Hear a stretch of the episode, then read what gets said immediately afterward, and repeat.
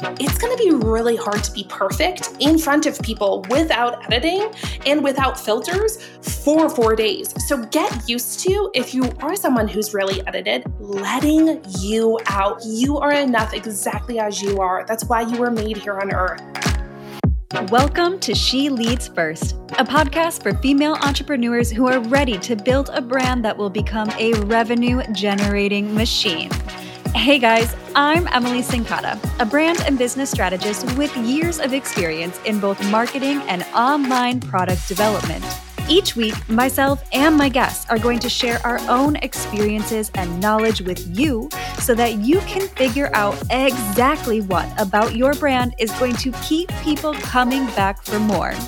You'll leave this podcast equipped with the confidence to tackle those big goals that are going to scale the impact of your brand and your bank account. It's time for you to embody that CEO energy and start leading first. After all, you're building more than just a business, you are building a movement.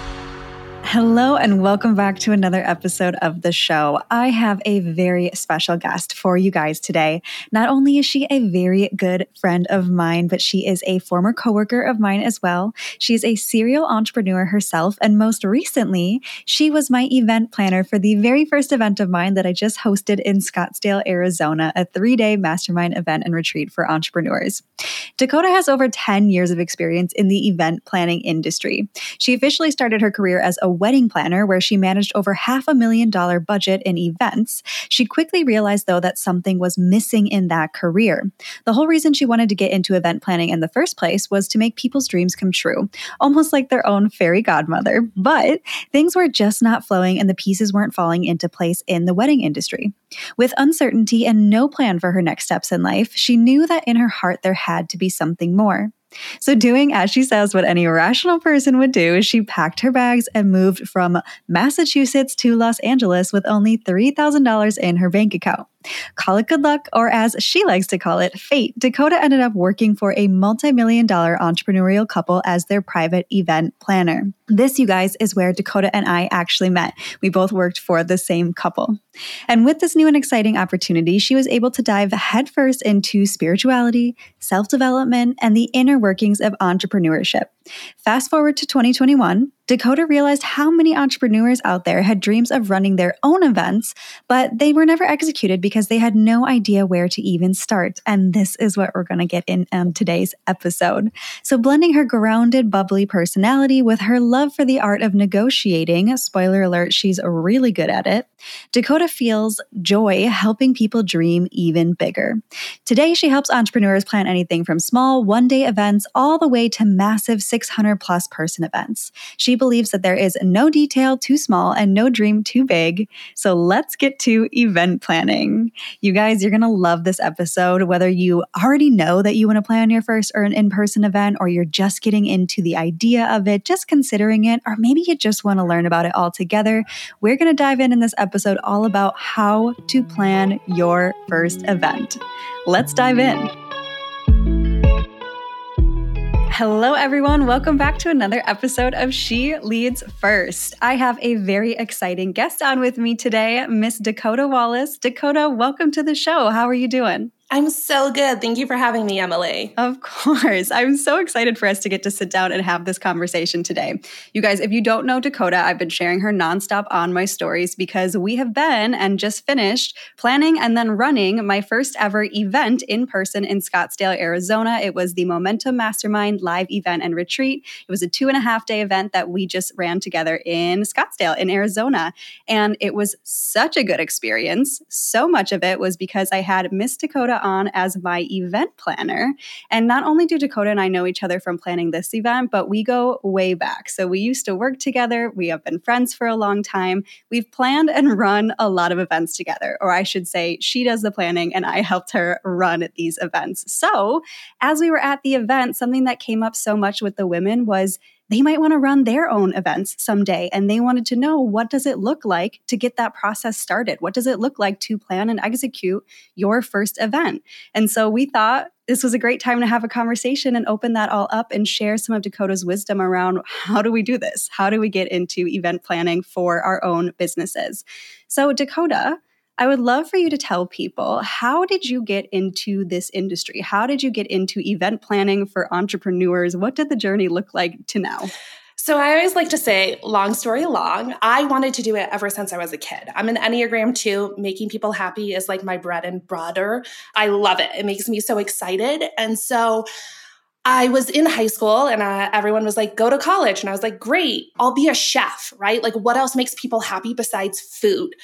And then my guidance counselor sat me down. She's like, You know, there's something called event planning, right? And I was like, Tell me more. Like, The Wedding Planner with JLo was my favorite movie. I was like, I want to fix people's dress with a like a little bobby pin. Like, this is real. And so I found a college and I went there and they had a hospitality and event planning major. And I was like, I love this. And then I got this coveted job as a wedding planner.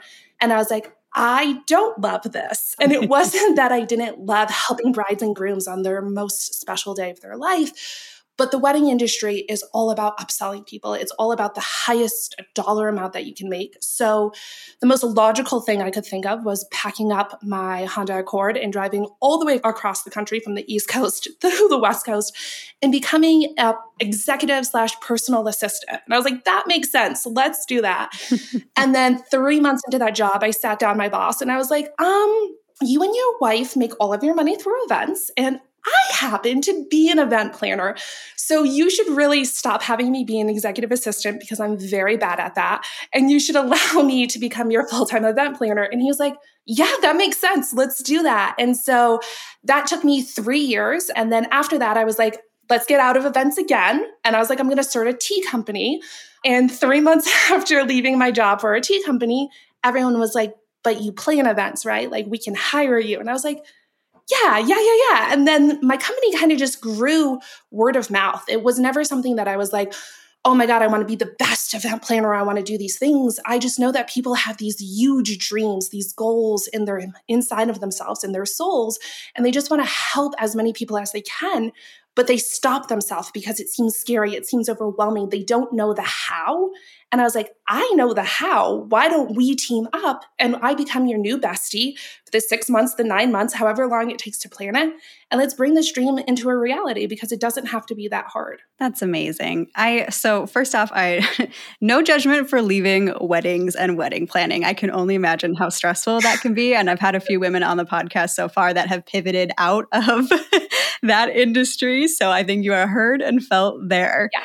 But you guys, when your business can grow, and I just want to kind of brag on you for a second, Dakota, but when you don't have to put hard marketing into what you do, when word of mouth is how your business grows, and I know that you've grown over a six figure business just from word of mouth of people seeing how good your event was or hearing how good your event was and wanting to hire you from it.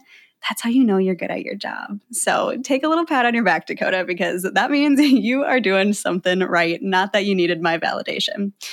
But no, it's really important to get because I feel like I continuously, all of us, I think imposter syndrome, no matter if it's something we can do in our sleep or if it's something that we've worked really, really hard to master, there's days we wake up and we're like, who am I to be doing this for other people? So it's always good to hear that. And like Emily said, I have no social media, no website, I have nothing. It's literally word of mouth. So don't let those boundaries get in the way of fulfilling your dreams. Get out there and just talk loudly and proudly about what you can do for others and show people. And podcast done. Feel like that's all we needed to share with people. Go be loud and proud. Yeah. The end. Just kidding, you guys. We have so much left to say. But you said something in there that you're an Enneagram 2. What does that mean if somebody isn't familiar with Enneagrams? So, such a great question. I'm still learning what it means to be this 2, but it means I get my validation from serving other people. So. I mm. can foresee people's needs before they even sometimes know what their need is. And that makes me feel warm and cozy. And like, I am just like, I've, fulfilled my whole life purpose when like I'm like, "Ooh, that person needs water, that person needs a tissue, that person needs a hug." And where does that play out really really well? In event planning mm-hmm. where I know inevitably things will go wrong. We can plan as long as we want, but we have to have a plan B, C, D, and E.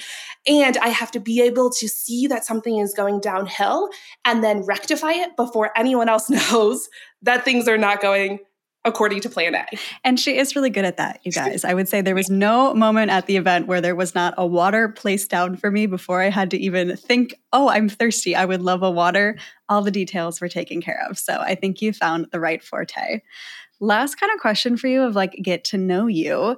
You almost segued into this yourself, but one of my favorite questions to ask people is what is your human design? Because I think it's really interesting to hear one, what everybody's human design is as entrepreneurs. And then two, if there's any way that you've seen that play into how you show up as an entrepreneur. I would love to hear your thoughts. So I'm a projector, which I always thought was the like worst human design for being an entrepreneur. I like felt broken for like a year and a half as a projector. And then I started meeting all of these other entrepreneurial projectors and I was like, wait, I can do this. Um, for me, I think that's why not having social media and not having a website, which those things will come. We're just a little bit procrastinating those. We don't want the floodgates to come in too fast, is that it allows people to come to me. So when they feel in alignment from me, from meeting me at another person's event, hearing me on a podcast, however they find me, they feel drawn to me. And that's the invitation that a projector needs. You have to invite me in, then I am your wealth of knowledge. I'm your fountain of expertise. But if you don't invite me and I project myself onto you, it is hot mass express. So that's why I think this kind of style really, really works well for me as an entrepreneur. It also helps me too when it comes to the planning process is that I can kind of see how things are going to turn out, but I also allow my clients to go on their journey, right? Like an event is a wedding. It's a big day of your life. It's something you've probably been dreaming of for a few years. And so I can't take away your dreams being like, actually, you don't want that. I have to let you go through those stages of grief if that's not actually what you want. And I can just help bring us back to what's actually going to serve your audience and yourself the best. Mm, you guys, correct me if I'm wrong. Your your thing of being a projector is like you can see the future. You can see yes. basically how things are going to play out for people, yes. which is perfect for event planning. Yeah. And then also, you guys, I've learned this. I've heard this keeps coming up with projectors that I meet in entrepreneurship. You need more rest than the average entrepreneur, which I think in the online space can be maybe like you you almost said I felt a little broken as an entrepreneur, but it's because generators and manifesting generators were often at the forefront of the visibility and being like, I just work, work, work all day. And then I think for people who aren't those human designs, it can feel like, but I don't want to do that. Am I wrong? Yeah. Did that come up for you at all on your journey? So much. Still sometimes comes up because I also have an open um, sacral. So I pick up energy from being around other people. Mm. And I live alone and live a very introverted life, which does not so welly go together. That was horrible English. But so I have just learned how to redefine those things in me to ask for what I need, how to tune in. If it is online, am I in a mentorship program that helps give me energy once to twice a week. And also, who said I had to work eight hours a day, right? Like, I come from a dad who was an entrepreneur who grinded it out. He is the definition of a manifester, not a manifester, a generator. And he is like, go, go, go, never stops. And so I grew up with that mentality that I had to work all of these hours. And now typically I work a four to five hour day and I take one day off a week. And I'm trying to release that guilt of like, this allows when I'm here, when I'm on my computer, when I'm on calls, I'm at a hundred percent. And when I'm not, I'm refueling myself and I have that permission to do that. Mm, I love that. You guys, I swear this isn't a human design podcast. I just think it's the most interesting thing to talk about. And I love to hear how it shows up for other entrepreneurs. So uh, thank you so much for sharing. And if you guys you don't know your human design, go Google it, go figure it out. You just need to know your birth time and your birthplace. And then come DM me and tell me what you are. when I did found my human design, I finally felt heard and seen for the first time in my life. Everything else that like my all the other things i'm like not even thinking of them. I was like maybe but human design i was like how do you know me? Because it was a stranger who did it for me. She knew nothing except my place of birth my time and my name. And i was like have you been living like behind me my whole life? So it's it's honestly life-changing information. I could not agree more. Definitely the most validating personality test whatever you want to categorize it as. I would say it's similar to one of those like personality working style tests definitely the most validating. Yeah. But let's get into the good stuff. Let's tell everybody how they can start planning their first event. Before we dive into the details, I think a great place to start is what is the role of the event planner, right? So if somebody is getting ready to plan their first event or they're like, "Hey, I think I have this idea. It might be cool to build a retreat or, you know, a, a big event in a hotel or whatever it is." Do you recommend that for event number 1, you hire an event planner. And this isn't just teeing me teeing Dakota up to say, yes, hire me. what is the role of the event planner when it comes to this? I think of it as there's never a right or wrong answer to anything, right? You know you better than anyone else will. So if you're someone who has to fall flat on your face or has to climb that mountain by yourself, you know that you have to go off and do that solo journey. I see the event planner as the guide right? I think we talk about this in marketing all of the time. Like your client is the hero, you are the guide. I like to think of like Harry Potter because I'm a huge Harry Potter nerd. So, like, I'm Dumbledore, right? You're Harry Potter, I'm Dumbledore. We're going to go kill the Dark Lord together. We're not going to do that. We're going to go help the world. But, like, what that means is like, I'm here to help you along the journey. There's so many times that your ego is going to get in the way. There's so many times that you're not going to feel worthy of it. There's so many times that you're going to feel overwhelmed by a conversation with the hotel or someone like that, or you're not sure how to market it in a new way or what color your flower should be. I'm here to make all these really big, daunting tasks feel easy and fun and light. And so that's really what a, a, good event planner should do. And I don't mean to say that there are good and bad event planners, but I think there's people who are gifted in their fields and there's people who are just in their fields. Um, and so having someone who is really there to come in kind of as that best friend role, who's just going to hold that space and gently guide you each step of the way, makes it feel like a fun, engaging, playful environment where you can be super creative instead of this daunting how to negotiate something all this money is going out. I don't know if anyone's going to show up. Am i even worthy or ready to have planned this event? Totally. I'll share from just having planned my first one with you now and the just if I had tried to do it on my own, the little details would have absolutely overwhelmed me.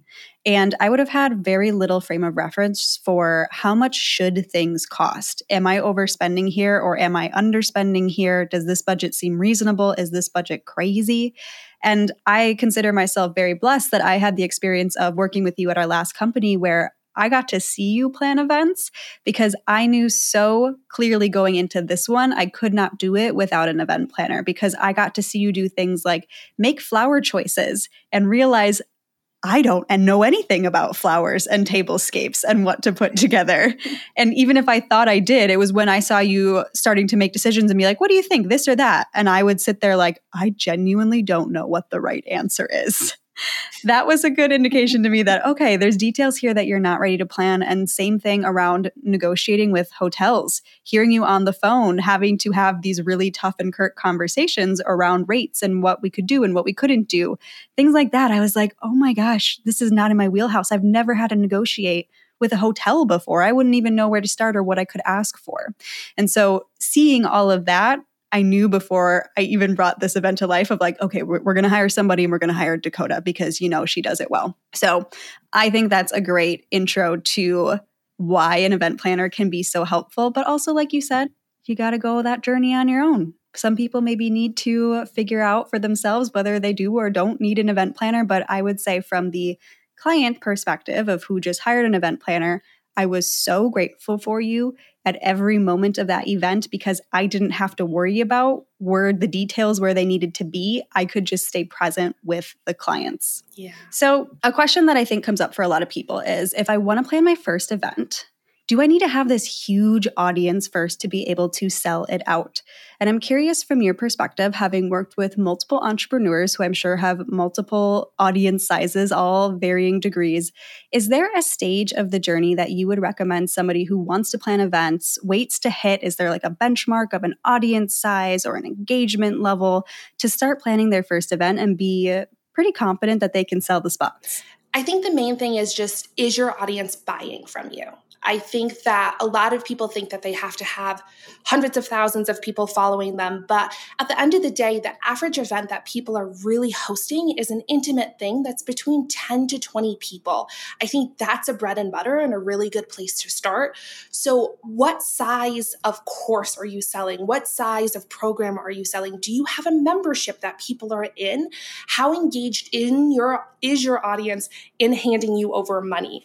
If you're not selling out your things, I might say it could be time to wait. Now, you're the judge of that. If this is something that's on your heart and you're ready to jump in, then we'll build a budget around that that makes that make sense. And what I mean by that is, your event space could potentially hold 15 people, but let's make sure we're selling tickets that if only 10 people come, we're not losing money, that those additional five people would be profitable. So it's less about is your audience big enough? Is it engaged? Is it hungry to get in a room with you? And can we build an event that even if we leave half the spots empty, we're not losing money. Maybe we're not making money off the event, but let's try not to lose money on our first event, is always kind of my primary goal with my clients. And there's times, like I said too, some people just need to go and shoot for the stars and it doesn't work out. And those are lessons. And I always say good podcast episodes in there. my biggest thing that I would say is, maybe don't start with a 500 plus person event. Mm. There's one client that I have who did that and she pretty much sold it out. I think she got to 450 seats out of 500 seats wow. for her first ever event. But she had a really big audience that she had been nurturing for five plus years and hardly sold to them. And they were dying to get in the room with her. There's people, and I think this is a good self reflection moment of, do you have boundaries between you and your audience as in you put a wall between them? Even if you have a digital relationship with them do they feel in your life or do they feel separate from your life? And that's a whole nother question. I'm like, I am not the marketing expert. I'm not the social media girly. But if people feel like they're a part of your day, they want to come on the money walk with you. They want to have the smoothie in the morning with you. They want to come be part of the meditation or whatever your rituals are that you show.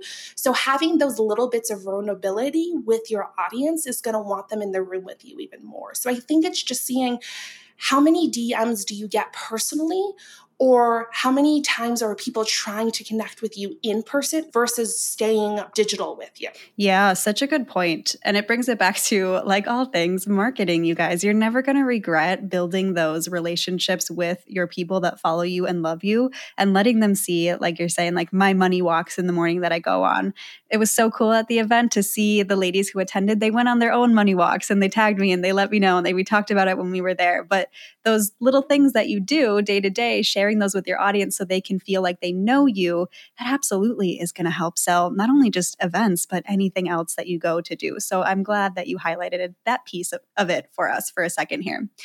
You said so much goodness in that last response that I could go in a million different directions. But first, I want to hone in and ask you for somebody who's never planned an event before, and maybe they've never been to an entrepreneurial event before either, do you look at it as there's different categories of events or retreats or the larger, like 500 person things?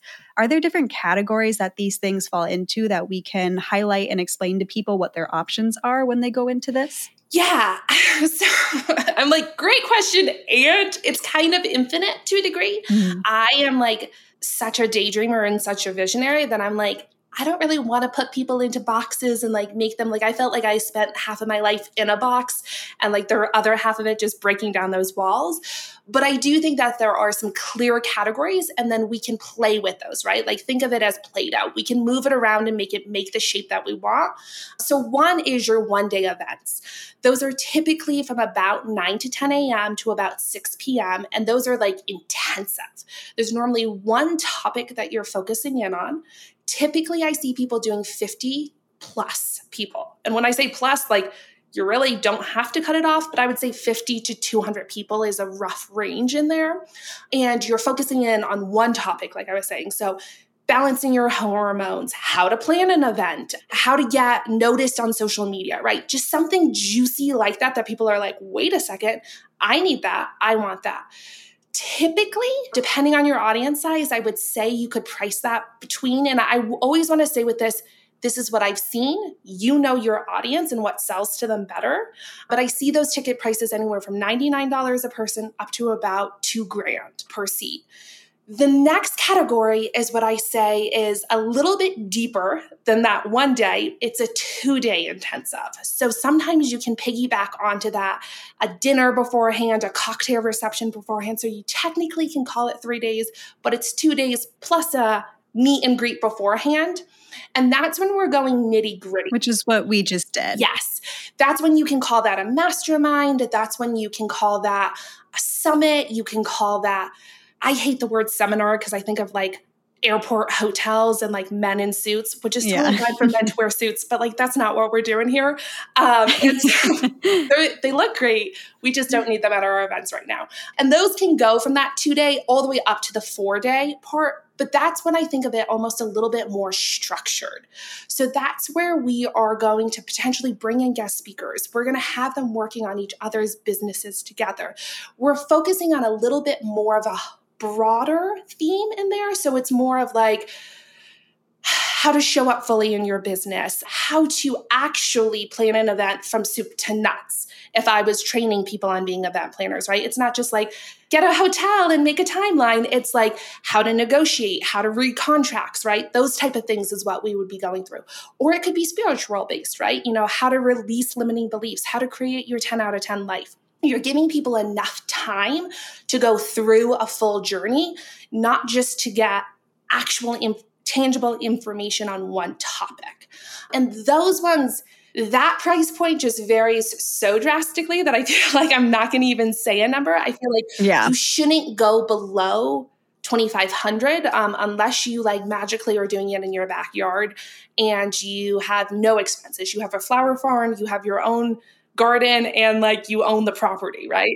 But who knows? You could be in Kentucky and prices could be way less expensive there too. And that's always a big range on events is pricing just varies so much depending on where you are in the season and all of these other things. And then we kind of start to get into our bigger events. And those ones are what I call like my seminars, my summits. And those words can become interchangeable, but they're like 500 plus person events.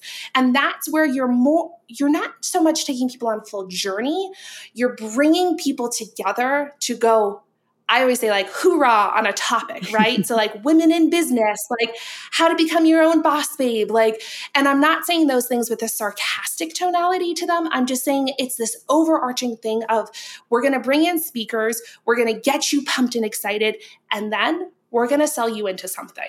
And we don't mean that in a mean or manipulative way, but with that big of a group, we can't really go deep with you.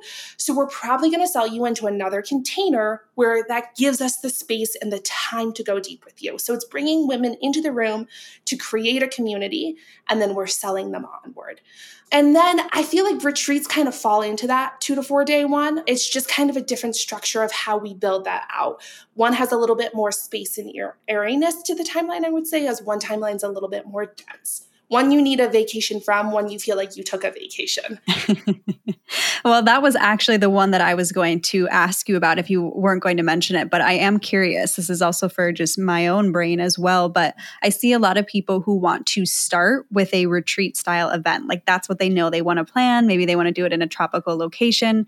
Are you opening yourself up to more financial risk potentially with that style of event where maybe it's a destination that you're going to and you're trying to create this luxury luxury out of the norm experience? I think it just depends on what your definition of luxury is mm-hmm. and if you have an event planner. I'm like beating around the bush. It's if you have an event planner, right? So, like, full transparency with Emily, like, I was her event planner.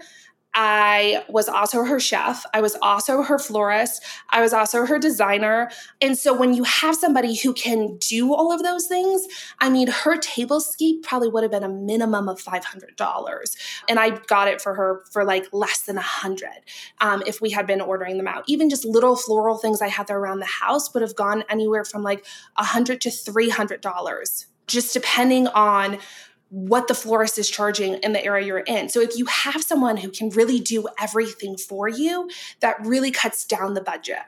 Mm. When it comes to retreats, the risk really is can you sell the tickets? And then on top of that, can you expect your client to pay to get there.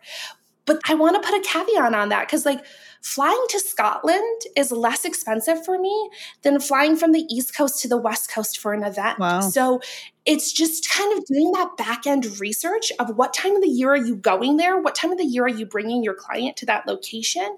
And then where is your audience flying from?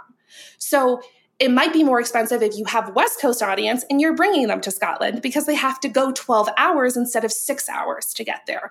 But there's a lot of caveats that you can look in things like if you can get your audience to go to Bali, it's so inexpensive there that you could have three people show up and not lose money. that's money. a good point. And so that's just kind of the caveat on everything is who is your audience and how have you primed them, right? My audience, if they're coming for Dakota, we're travelers, we're nomadic. We love to lay on the beach. My audience wants to go to a destination with me. In comparison, my event audience wants to be in Scottsdale, Arizona, and they want to be at an all-inclusive hotel. And like that's just those two different buckets of how I behave in those environments. So what are you showing your audience? That's such a good point. So it really like everything just comes back down to your people what does your audience want to do and what do they trust you for? Plan what you would want, right? Mm. Because I think your audience is coming for you. So I love a nice hotel, but I feel so out of place in a Ritz. Like when my client picks the Ritz to have a, an event, I'm like, oh, I gotta rent a nice car and like I need a new outfit to show up so like valet takes me seriously. I'm uncomfortable there. I can work through that, but that's honesty, right? My client's gonna feel uncomfortable there.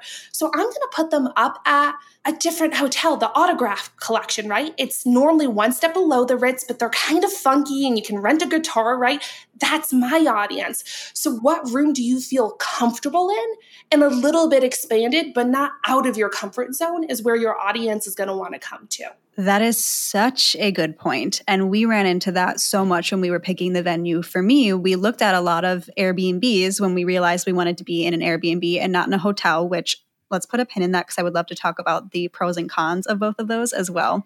But when we were looking at the Airbnbs, we looked at a lot of them that were really high California luxury and just to see if that was what I wanted. But as we were going through them, I was like, I think I would be uncomfortable in these. Like, I think this is a level of fanciness that I don't even like being in. Like you're saying, like being uncomfortable at the Ritz, that type of feeling. And so we ended up picking one, which was exactly the level that you just described, where it was beautiful. I loved it. And it was even slightly elevated. So it felt expansive, but it didn't feel like, and I told this to the women who showed up too, didn't feel like you can't touch anything in the house, which is what I wanted to avoid. I wanted it to be a comfortable place for us to have these life changing discussions that oftentimes you got to be cozy for, you got to feel safe for. So I think that is a beautiful piece of insight as well. But let's circle back to what we just put a pin on for somebody who's planning their first event, because we had this discussion back and forth a couple times pros and cons of being in, say, even if it's a smaller group, a conference room, for example, at a hotel versus being in something like an Airbnb? There's so many pros and cons on both sides, but I think I'm backtracking one more time to what we just said is don't put your first event up against someone's 15th event. Um, and I, I, even see that, right? Like I'm over here thinking mm. about planning my first event and I've planned all of these other people's events. So I'm like, I got to be 20 years in business for my first event. No, it's my first event. It's your first event. Like, don't try to have the fanciest place. Don't try to mirror what your coach is doing. Do what feels in alignment to you and have it be your first. Just like your first social media post was your first, just like your first webinar was your first. Everything gets to be its first, its first time around. And don't skip that because it's such a beautiful step. Back to the more important question of Airbnb versus hotel is there's so like I could literally geek out over like numbers and like spreadsheets over here, but to make it soup to nuts is the biggest thing is that a hotel's going to primarily make it if you have a good negotiator on your team that you're not paying for walls. And that's always something that i like to say is like don't pay for walls pay for experiences. So with a hotel typically depending on your size between getting your hotel rooms and then getting a food and beverage minimum which is the minimum amount of money you have to spend on your coffee your water your tea and your food you can get the event space the walls that you're hosting the event in for free.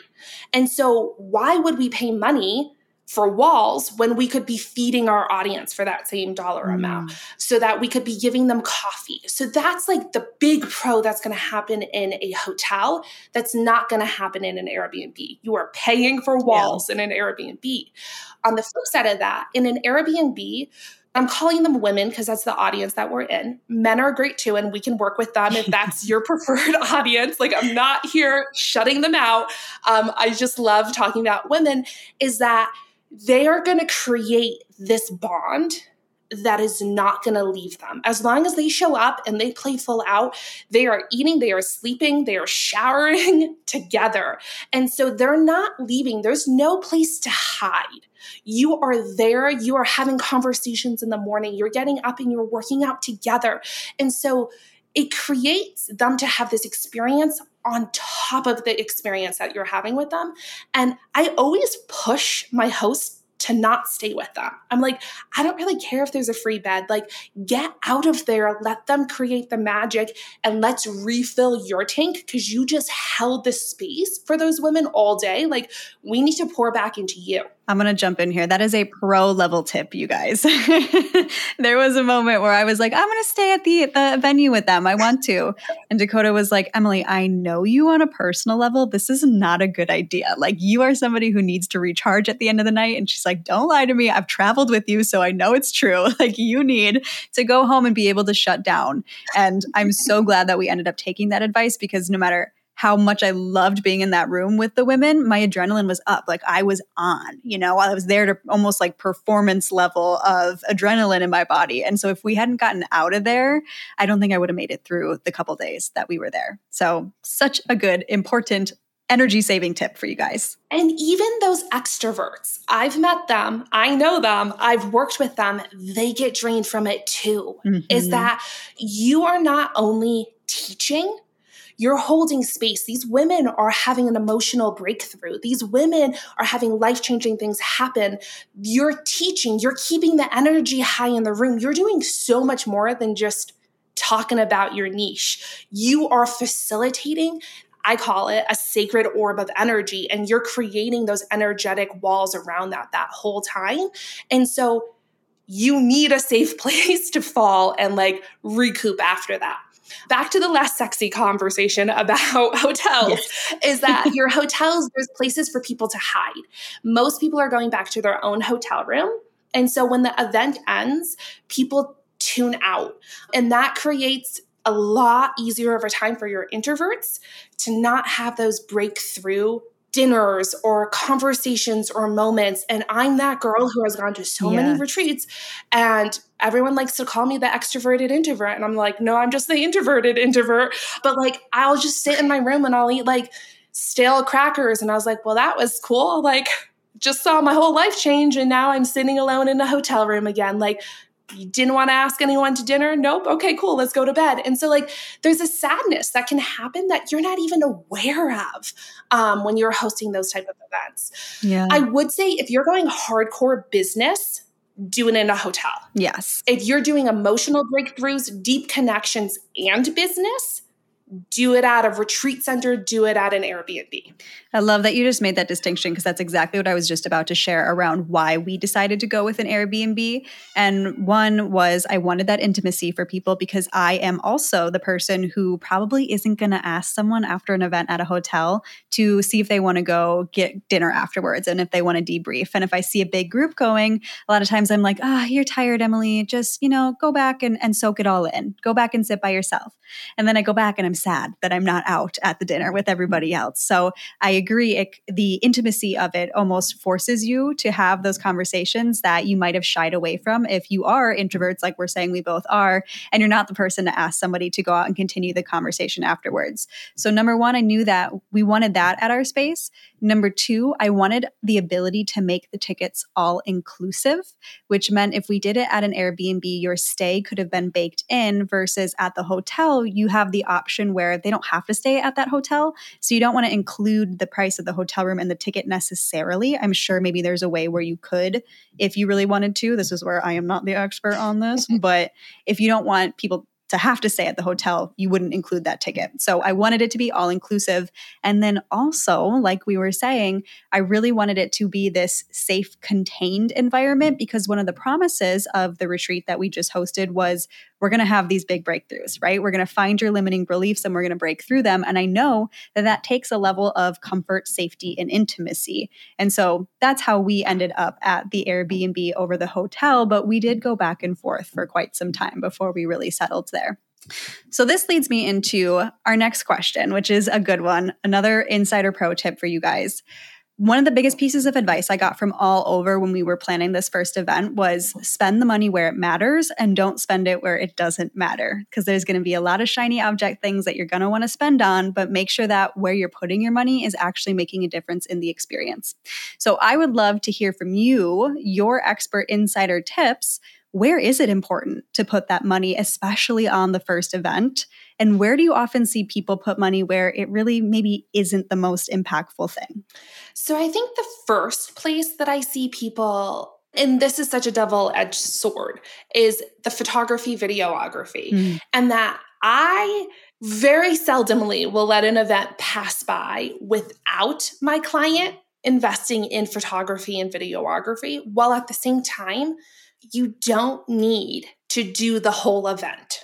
And so I think people get really caught up in of like, well, they have to see every single moment that I teach, and they have to see every single time a tear falls down the cheek, and they have to see every single guest speaker. And it's like, Emily and I were on a very budget conscious um, budget for this. Yeah. And so I was like, Emily, let's lock them in for four hours. Let's get them so that there's a time that you're teaching there's a time that we can pull the women up because we've learned what's a pro tip that women with microphones in their hands will post that the most often out of any other photo that they possibly have. So always get your audience to have microphones in hands, even if it's fake photos. Those will get shared more than anything else in the world. And then let's give them an hour of in between time, fun time. And then let's do an hour of dinner celebrating. There can be outfit changes in there so it can look like multiple days. We can get testimonials. There's so much juiciness that we can get in there. And I think you'll know better than I from looking over your footage, but it's like you can make a whole event out of those three, four hours of footage that we grabbed in comparison almost if you got the whole event, well, this is so much. What do I do with this? Like, how do we then break this down? And often I've seen a lot of photographers and videographers take 20 minutes of footage and then sit there for the next 40 minutes because they don't need everything because they're professionals. So hire right. in high, high quality videographers and photographers who know what they're shooting, know how to get the angles, know how to get the lighting, and then don't hire in getting the whole event done on your first event because you really don't need all of that footage. Oh my gosh, we absolutely would not have needed it. No. And like when people show me, I'm like, that's cool. Like there, yep, I see three clear days. But you know what else tells you that there's three clear days? The sales page. Like I just need a 60 second reel that gets me feeling good and cozy and yummy inside and being like, I want to be in that room. Not like, I'm sorry, I only saw two guest speakers, not three. This is a fraudulent event. Like nobody's doing that, you know? I think the next thing and I always will laugh when I say this is food. Um, so I am the queen of like, my number one, I call it my obnoxious catchphrase, is I'm like, I fuel your bodies so that the speaker can fuel your brain. Mm-hmm. If your body's hungry, you can't learn. And so I am like adamant about fulfilling every single dietary need that there is because there's nothing worse, especially as someone with dietary needs, of showing up and someone being like, here's a plate of lettuce. Aren't you stuffed? And I'm like, nope, I'm not. I work just like you. I just choose not to eat some of the things you eat.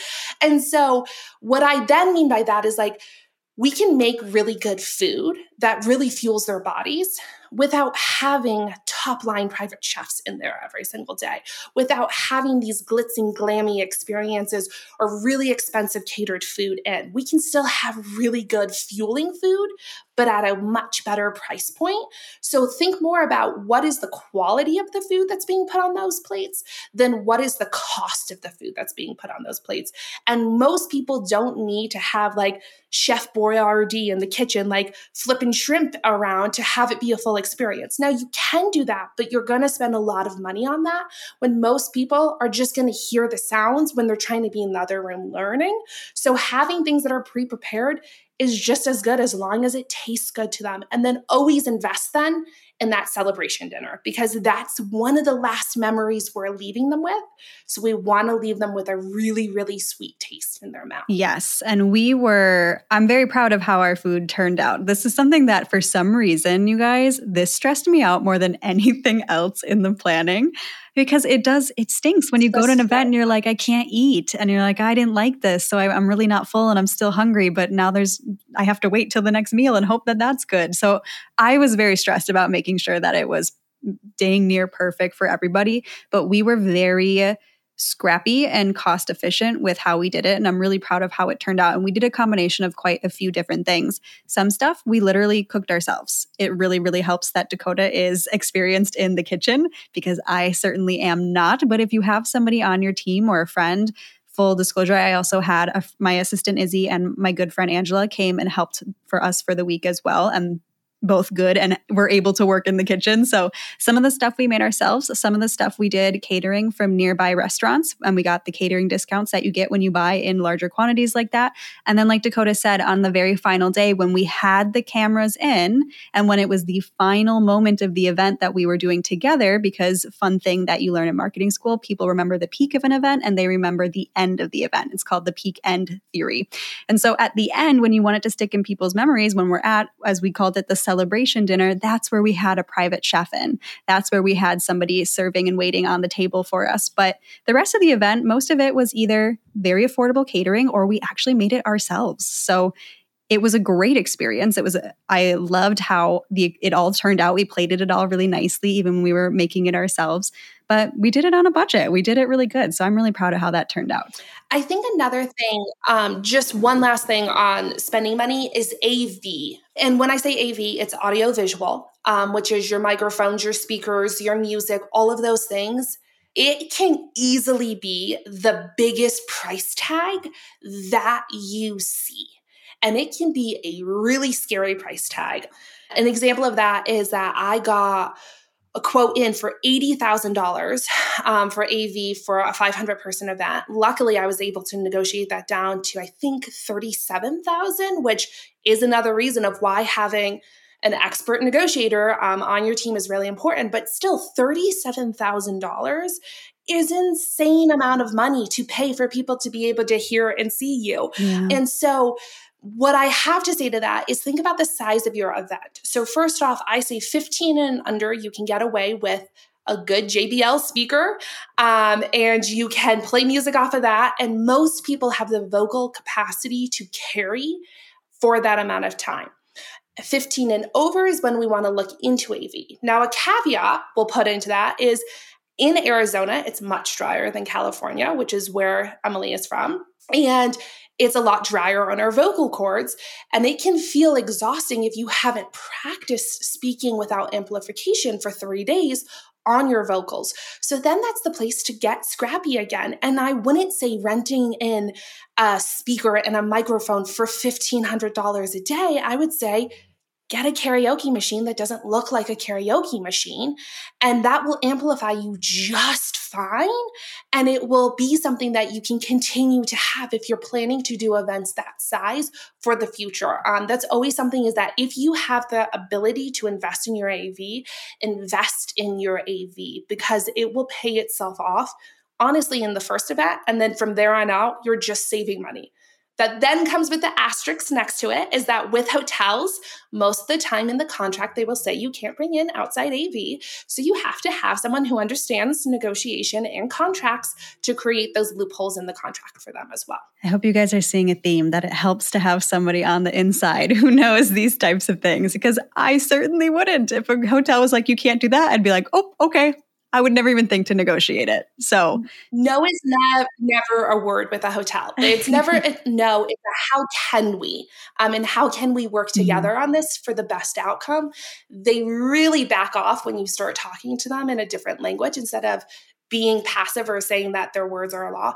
If you go through, I once did a speech on um, contract negotiation, and I was like you will be mind boggled by how many loopholes there are in hotel contracts. Like they are the most loophole filled contracts in the world. I would be mind boggled. I certainly would, and wouldn't think on my own to push back on any of it. So thank goodness for you. Thank goodness for event planners. Okay. Dakota, best advice that you have for somebody who is getting ready for their first event or they're listening to this and they're like, okay, I really want to do it, but I'm really nervous. How do we ground them back in? What's your best advice for somebody who thinks they want to do this, or maybe they've already announced it and now they're like, oh shoot, I got to plan it? What's the best advice? So I think the first thing is, is if you're really nervous, that means you're moving in the right direction. Mm. Nothing big in our life, nothing needle moving, life changing, nothing that hasn't taken us to the next level none of us didn't have an oh shit moment before that, right? like every single day, I feel like I have an oh shit moment. So you're on track, you're going in the right direction. But I think to that is if you haven't announced it, if you're the type of person who seeing other people in action helps you, I would recommend going to a similar like event to what you want to have because you're going to learn little things that they do and take as much knowledge as you can get from it, but look at it through a lens of what are they doing? How are they talking? How are they pausing? How long are breaks? Why are we breaking? And really be micro on every little detail that they're doing. What activity? How did they run that activity? How did I feel in that activity? That is if you're going with the non-event planner lens. If you're going with an event planner, ideally they can take you through that. If you have announced it and you're feeling, oh shit, great, awesome, you're exactly where you're supposed to be. And if you haven't done things like webinars, live courses, things like that, step into those because the biggest thing that I need as an event planner from my host is I need you to be able to ad lib because sometimes I'm going to say I need five more minutes before lunch and I need you to get up there and come up with five more minutes. And if we have 30 seconds, I can help you in those 30 seconds to come up with that five minutes, but I need you to not just let people hang. Um, some of the worst events, and that's a strong wording, but some of the events that I've seen fall flat is that the host just let dead time be dead time. And I was like, no, no, no. You needed, I told you to move that up. Like, I told you to move that hour before lunch after lunch to before lunch because our lunch got delayed in traffic. Like we can't just let people sit here for an hour. So being able to ad lib and think on your feet, and that just comes through practice. That comes through being on live webinars, podcasts, teaching in Zoom rooms, whatever it is, but being able to fill space with good information is, I think, one of the main keys to it. And just wing it because if it's in you, it's for you. And so your heart is so lit on fire by it. That's why you pulled the trigger. That's why you started this. You know, you know what you're meant to say. You know what's inside of you. Stop suppressing your deep knowing and just let that beautifulness come out of you. All of that is really good advice. And I felt all of that to be really true, having this event be so fresh. Number one, I want to say that piece of going to other events and paying attention as a participant into, okay, how is this being run? I absolutely did that. And it was so helpful, even with an event planner, too, just for me to be behind the scenes of what's going on. There's a reason, you guys, if you listen to my earlier episodes or most recent episodes, I went to an event in addition, I also really wanted to go to the event, but I went to it as an active participant just two weeks before I hosted mine so I could pay attention and say, okay, how did they open this up? What kind of things were they talking about in the intro? When we did group work, how many people did they put us together and how did they get us into groups? Did they say just form groups or did they count us off? How were these things happening? Those tiny little logistics that you don't need until you're in the moment and you don't know you need until you're in the moment. I went and I was like, okay, what are those things? Like, what do I need to pay attention to? And thankfully, Dakota is also super helpful in helping me brainstorm those things. So it's not like I was just relying on that. I then took those to Dakota and we were like, okay, what makes the most sense? Sense. So I absolutely did that. And also the being able to ad lib, like you're saying, being able to just fill the time with space crucial. Like, how many times did I look at you, Dakota, and you were like, I can't get lunch ready before this time, so fill it.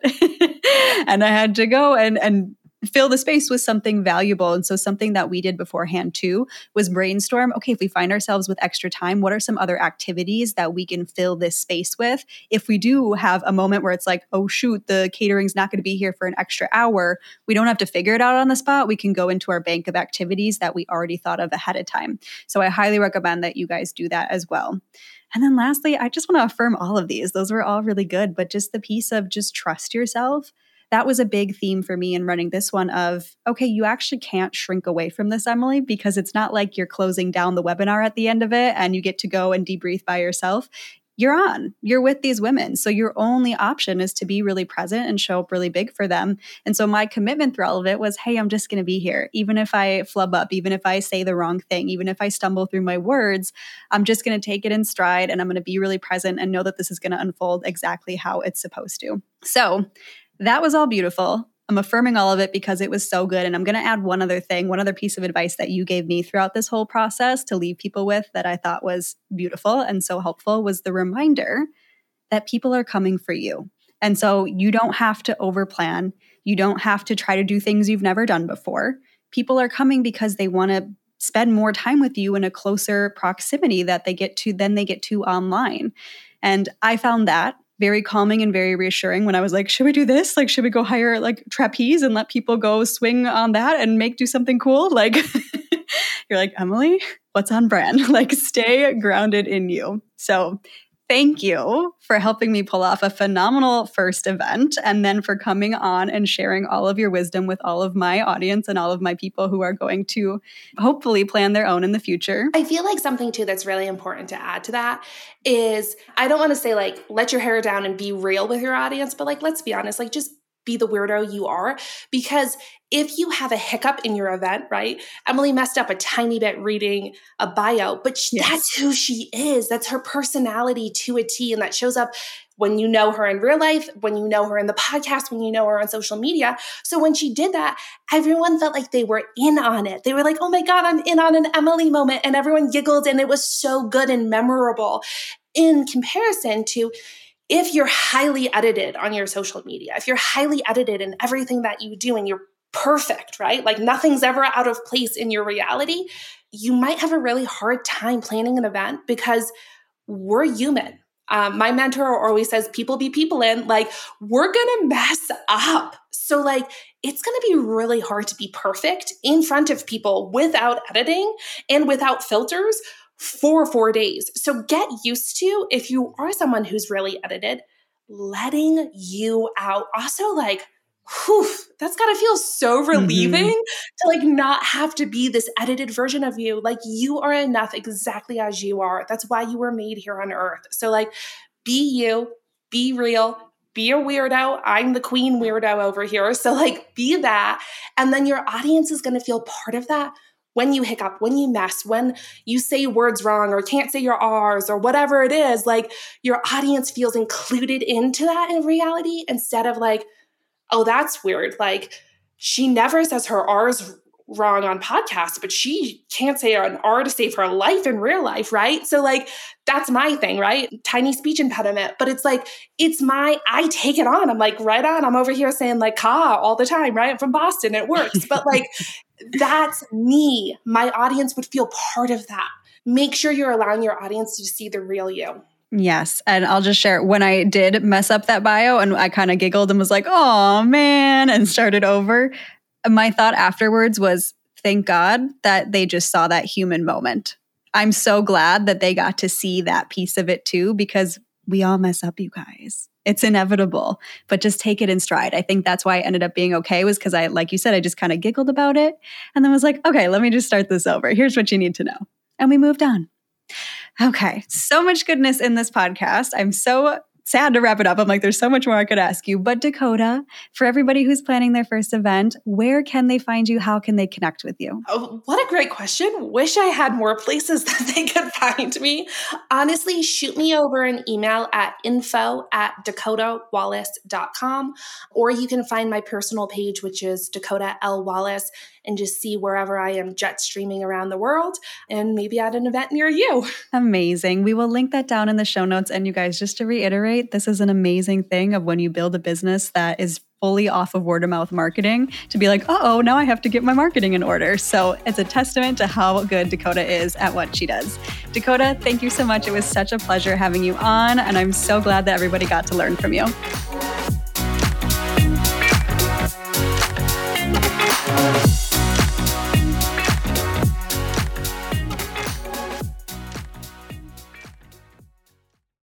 Hey, before you go, I've got two quick things for you. Number one, I want to say thank you so much for being here. It truly means the world to me that you choose to spend your time here, listening to these conversations, tuning in with me, soaking up all of this information and everything that we are going through together. I cannot express how much gratitude I have for you for being here on this journey with me.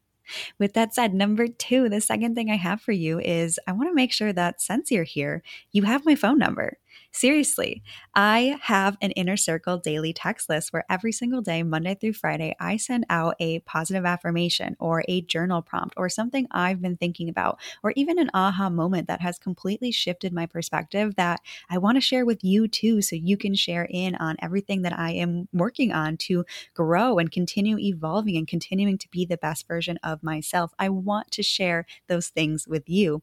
And the best place to do it is through this inner circle daily text list. So if you want to get on this list, if you want to receive these messages from me, and again, yes, it's really me, it's coming straight from my phone. What you need to do is text the word community to my number at 213 606 3853. Again, that's the word community to my number 213 606 3853. As soon as you send me over that text, I will send you a message back with the quick details to officially register for this Inner Circle daily text list. And once you are all registered, we are ready to get to texting. The messages all go straight to my phone. I see all of the replies. I look at them. I send you messages back. So it is such a great way for us to connect and continue to work on our growth together. So go ahead and shoot me that message ASAP so that we can get connected.